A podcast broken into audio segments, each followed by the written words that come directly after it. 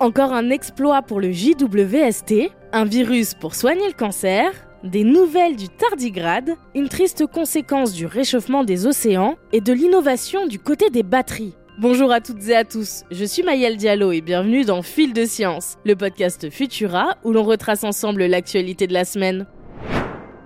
En un an et demi de mise en service, le télescope spatial James Webb nous a déjà offert une foule d'images saisissantes et permis d'observer l'espace comme jamais auparavant. Et ce n'est pas fini, car grâce à lui, les astronomes ont fait la découverte du trou noir supermassif le plus ancien jamais observé. Les trous noirs de ce type se forment à partir d'étoiles mortes effondrées et prennent de l'ampleur en dévorant la matière alentour. Il faut en général un milliard d'années pour qu'ils atteignent la taille de celui qui vient d'être découvert, estimé à quelques millions de masses solaires. Mais ce trou noir déroge complètement à la règle, car notre univers n'avait même pas encore un milliard d'années lorsqu'il a atteint cette masse. Vieux de plus de 13 millions d'années, le trou noir se trouve dans une galaxie très compacte, 100 fois plus petite que notre Voie lactée. Si l'on part du principe que la date de naissance estimée du Big Bang est correcte, sa découverte pourrait vouloir dire que les trous noirs sont capables d'engloutir de la matière à un rythme beaucoup plus élevé que ce que les chercheurs imaginaient. Si c'est le cas,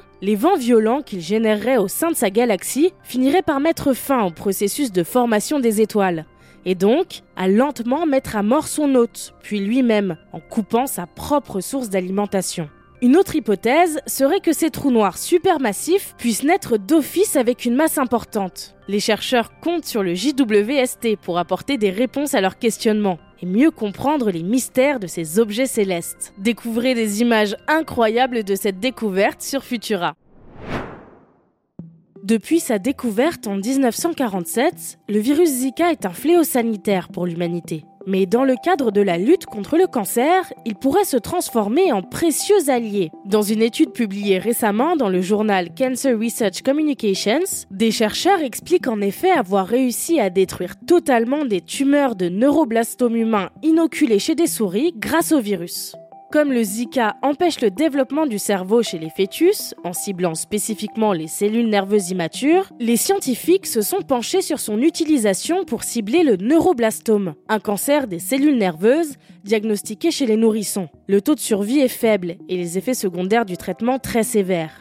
Deux groupes de souris porteuses de neuroblastome humain ont été soumis à l'étude. Un groupe a reçu un traitement à base de Zika et l'autre un placebo. Résultat, celles ayant reçu le traitement ont vu leur tumeur éradiquée, sans récurrence et avec peu d'effets secondaires. Ce n'est pas la première fois que des virus sont envisagés comme traitement du cancer. Des infections comme la grippe ou la variole ont déjà permis la régression de tumeurs chez plusieurs patients. On les appelle les virus oncolytiques. Et si leur utilisation était jusqu'ici limitée en raison de problèmes techniques, les avancées en génie génétique ont permis l'approbation de quatre virus comme traitement spécifique du cancer, tandis que d'autres sont en essai clinique. Le Zika pourrait donc bientôt en faire partie, bien que de nombreuses étapes soient encore nécessaires avant une administration chez les humains. Par ailleurs, le virus pourrait également être utilisé contre d'autres types de tumeurs, une perspective prometteuse pour le traitement du cancer.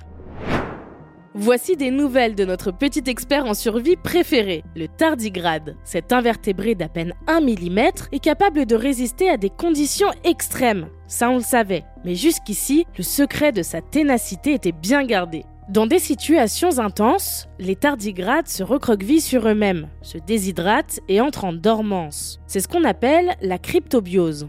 En les soumettant à des environnements ou températures hostiles, des chercheurs de l'université Marshall aux États-Unis ont observé que ces minuscules animaux se mettaient à produire des radicaux libres oxygénés, une molécule nocive pour les humains, mais qui est indispensable à la survie des tardigrades. Les radicaux libres servent à alerter le tardigrade de la dégradation des conditions extérieures, en oxydant leur cystéine, un acide aminé qui se trouve être l'un des éléments constitutifs des protéines du corps ces molécules en changent la structure et la fonction, ce qui provoque cet état de dormance. Puis, quand l'environnement est à nouveau sans danger, la production de radicaux libres s'arrête et le tardigrade peut se réveiller et reprendre le cours de sa vie. Les chercheurs espèrent que cette découverte nous aidera à comprendre certains processus de vieillissement chez l'humain, mais elle pourrait aussi aider à trouver la clé de la réduction du métabolisme des astronautes et nous ouvrir les portes du voyage interstellaire. Finalement, pourquoi ne pas embaucher des tardigrades astronautes qui iraient à la conquête de l'espace à notre place? Le plancton, cet ensemble de micro-organismes qui dérivent dans les océans, est essentiel pour le maintien des écosystèmes marins. Malheureusement, à cause du réchauffement des eaux, il tend à disparaître. Cette tragédie pourrait mener d'ici 2100 à l'extinction de 55% des poissons de l'Atlantique Nord. En 2023 et début 2024, les océans n'ont jamais été aussi chauds. L'Atlantique Nord a même atteint des températures moyennes de surface allant jusqu'à 25 degrés Celsius, impensable pour les climatologues. Résultat de ce réchauffement intense, d'ici la fin du siècle, 16 à 26% du plancton aura disparu, alors qu'il est à la base de la chaîne alimentaire. Ces chiffres, déjà alarmants, sont pourtant plus bas que dans d'autres régions marines. Sur la côte portugaise, jusqu'à 80% des poissons pourraient s'éteindre à cause de la disparition du plancton. Même chose pour le nord de l'Indonésie et le Pacifique Est. La surpêche est donc loin d'être la seule responsable de la destruction des écosystèmes marins, et il faudrait être encore plus vigilant pour s'assurer de la bonne santé de nos océans.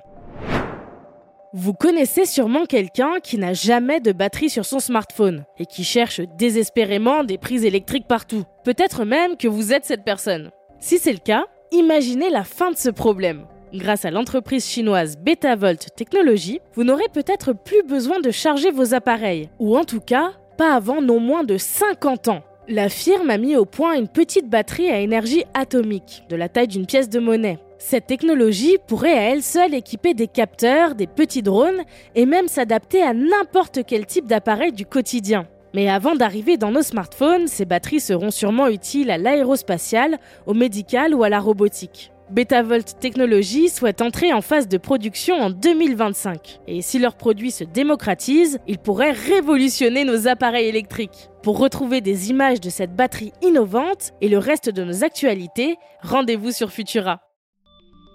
C'est tout pour cette semaine. Si vous nous écoutez sur les audio, pensez à vous abonner pour nous retrouver toutes les semaines et à nous laisser une note et un commentaire pour soutenir notre travail. Cette semaine, je vous recommande notre dernier épisode de Bête de science, dans lequel Gabi Fabresse vous emmène en Patagonie à la rencontre des chevaux baguales. Quant à moi, il ne me reste plus qu'à vous souhaiter un excellent week-end et surtout, restez curieux. À bientôt.